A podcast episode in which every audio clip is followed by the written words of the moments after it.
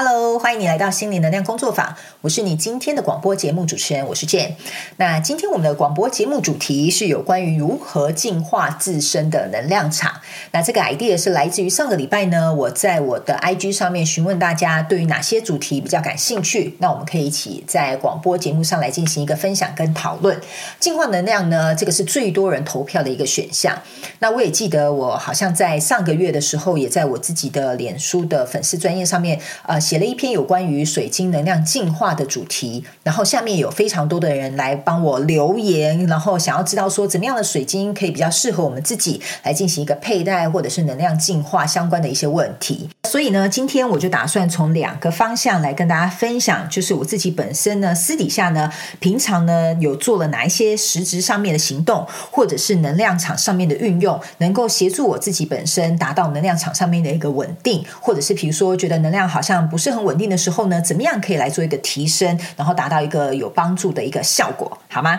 好，那在今天进行分享之前呢，如果你还没有订阅我 IG 的朋友们，请赶快去 follow 我的 IG，因为呢，这样你就会有决定权，能够去共同来讨论我们下一集的广播节目的主题会是什么样的主题之外，那我也会分享很多我私底下的生活，在我的 story，然后也会啊、在上面跟大家分享如何呢将这些学习到的心灵成长的一些呃这些课题或者是这些呃内容。我们如何该把它实际的运用在我们的生活当中，好吗？那在我的 YouTube 的频道上面呢，我每个月也都会固定发两次的影片，是有关于十二星座的能量牌卡解读，也欢迎你来订阅一起收看。那话不多说，我们就进入今天我们如何净化自身能量场的主题。首先呢，我们就先从这个实质上面的行动三个非常重要的重点。第一个重点，也就是居家环境的这个能量场来做一个简单的分享。呃，很多人呢会来问我说，呃，我觉得我最近能量好像不是很好。通常这样子，我都会先建议咨询的这些个案们可以回头去看看一下自己家里的居家环境是不是非常的整洁，你知道吗？原因是因为你去想象哦，你大概呢一天会花六到八个小时会待在这个地方，你会。会回家睡觉，你会回家吃饭，你会回家跟你的亲朋好友相处，对吧？所以呢，其实它对你来讲是一个非常长期而且有有利的影响。这个有利的利是力量的利哦，不是这个利益的利。所以呢，呃，我会告诉你为什么居家环境非常重要的原因，是因为如果假设你一直在囤积一些东西，然后你没有去进行一个断舍离，比如说你没有把它拿去回收啦，或者是捐赠到一些慈善的机构，或者是把它送给有需要的人。即使小到一支铅笔，它都会有自己的能量场在那边。那相对的，你在那边呃停留的越久，你又用不到这个东西，那这个能量就会滞留在你的这个居家环境当中。然后呢，又例如说，比如说呃，你的垃圾都不倒，然后有一些不好闻的这个气味，或者是你也不把窗帘拉开，或者是把窗户打开，没有新鲜的空气进来流动，或者是没有这个阳光能够照射到你的屋内的话，其实这相对于都会影响到我们居家环境的这个能量场的运作。所以我会非常。建议大家，如果说你说平常上班很忙，没有办法什么啊，请假一两天，或周末有呃上班很累，我没有力气整理，我会建议你平常就养成一个习惯，比如说先从家里的哪一个小区域开始来进行一个断舍离的动作或打扫的动作，慢慢的、慢慢的，你就会觉得说，哎，我发现好像整个家里屋内的环境跟感觉好像已经渐渐开始有一点不同，那你自己自身的能量也会被你居住的环境所带动，所以呢，呃，其实居家能量的净化呢，其实我会告诉你。非常的简单，就从打扫家里的环境开始，这就是第一个非常简单的实质行动。接下来呢，实质行动的第二个重点，也就是你要在你有空的时候，尽量的能够去运动跟多补充水分。为什么说要多运动跟补充水分呢？原因非常的简单，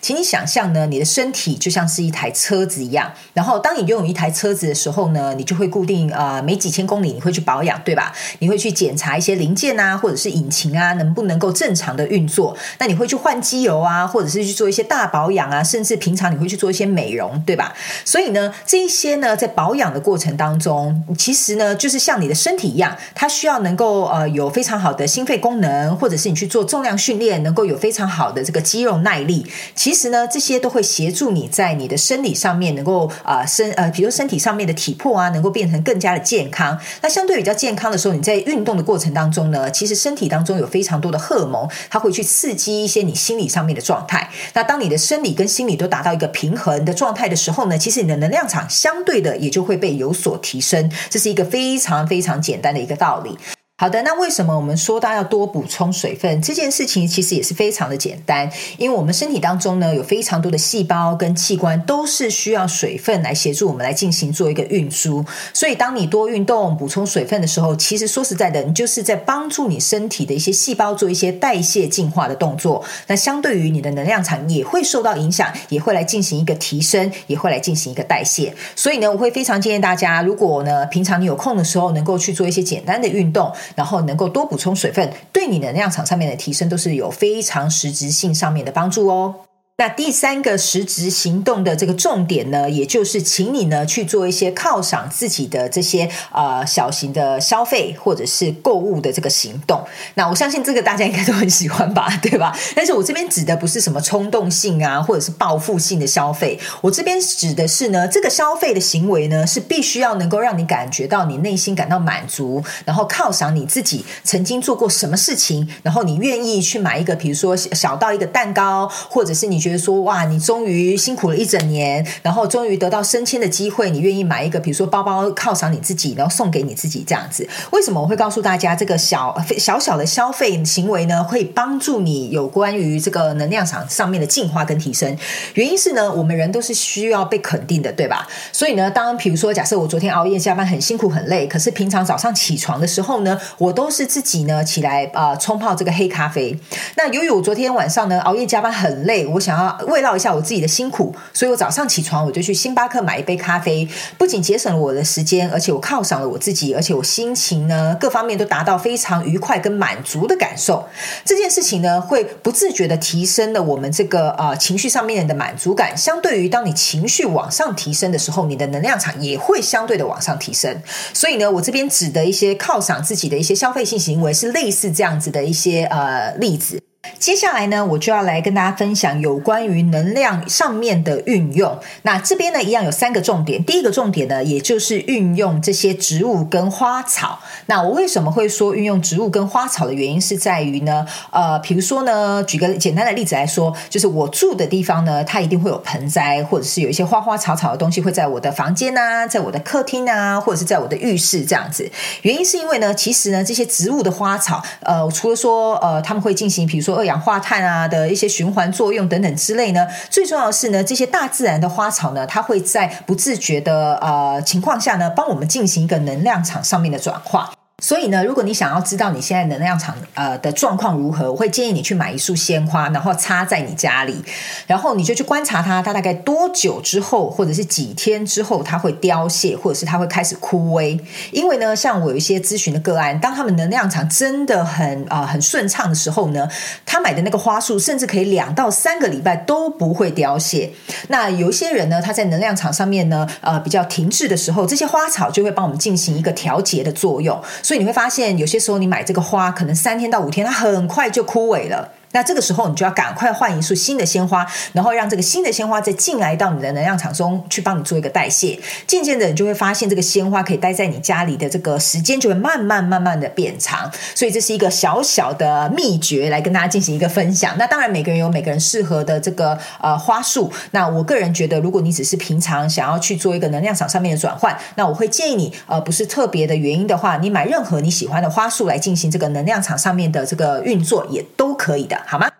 那第二个呢，有关于能量上面的运用，我会把重点放在这个精油跟香氛上面。那精油跟香氛上面呢，我当然会建议大家去选取一些比较天然的这个成分，呃，对我们的身体呢，当然也是会比较好。之外呢，呃，如果你本身是孕妇或者是你有过敏体质呢，我会建议你，呃，最好是能够去研究一下再来进行这个使用。那大部分呢，以我咨询的个案来讲呢，呃，我在运用这个精油跟香氛的过程当中，他们给我的都是一些非常好的一些反。会，原因是因为呢，呃，精油这个东西当然跟我们前面提到的有关于这个香气的这些味道，那有关于香氛的这个部分呢，啊、像很多人你可能会去看到有一些，比如说类似呃，我忘了那叫什么机器，很像水养机的那种感觉，就是它可以帮你呃进行一个扩散的这个作用，所以呢，你家里其实会围绕着一股呃这些，比如说比较香的一些气氛啊，相对呢这些氛围还有你的感受上也会有所不同，那间接的会影响到我们在一些情绪。上面的反应或心理上面的反应，所以相对的也就会达到我们这个能量场上面的提升。所以在精油跟香氛这个部分呢，我会建议大家，呃，有一些呢，像我自己会随身携带一些有关于这个精油的小滚轮啊，然后或者是像我每天早上起来就会有这个点蜡烛的这个习惯，然后呢，像我晚上睡觉之前呢，我可能也会想要呃换不同的精油，然后透过这个扩香器呢，能够让我的啊、呃，比如说房间啦，或者是我的浴室啦，都能够呈现一些些不一样的一些气氛，或者是一些感受。我会按照我的心情去做不一样的选择，所以我觉得呢，你们也可以试着去运用这个方法。我觉得可能对于你在生活的呃过程当中，比如说一天很忙碌下来，我觉得转换一个心情，相对于你的能量上面也会有所帮助跟调节。那每个人呢，当然也会有适合不同的精油，但是我觉得在平常的呃运用过程当中，我觉得你就可以挑选你自己喜欢的就可以。那之后呢，我可能也会在我的脸书专业上面读取大家的能量，可能可以告诉你或者给你一些建议，目前最适合你的精油啊、是哪几款类型，好吗？好。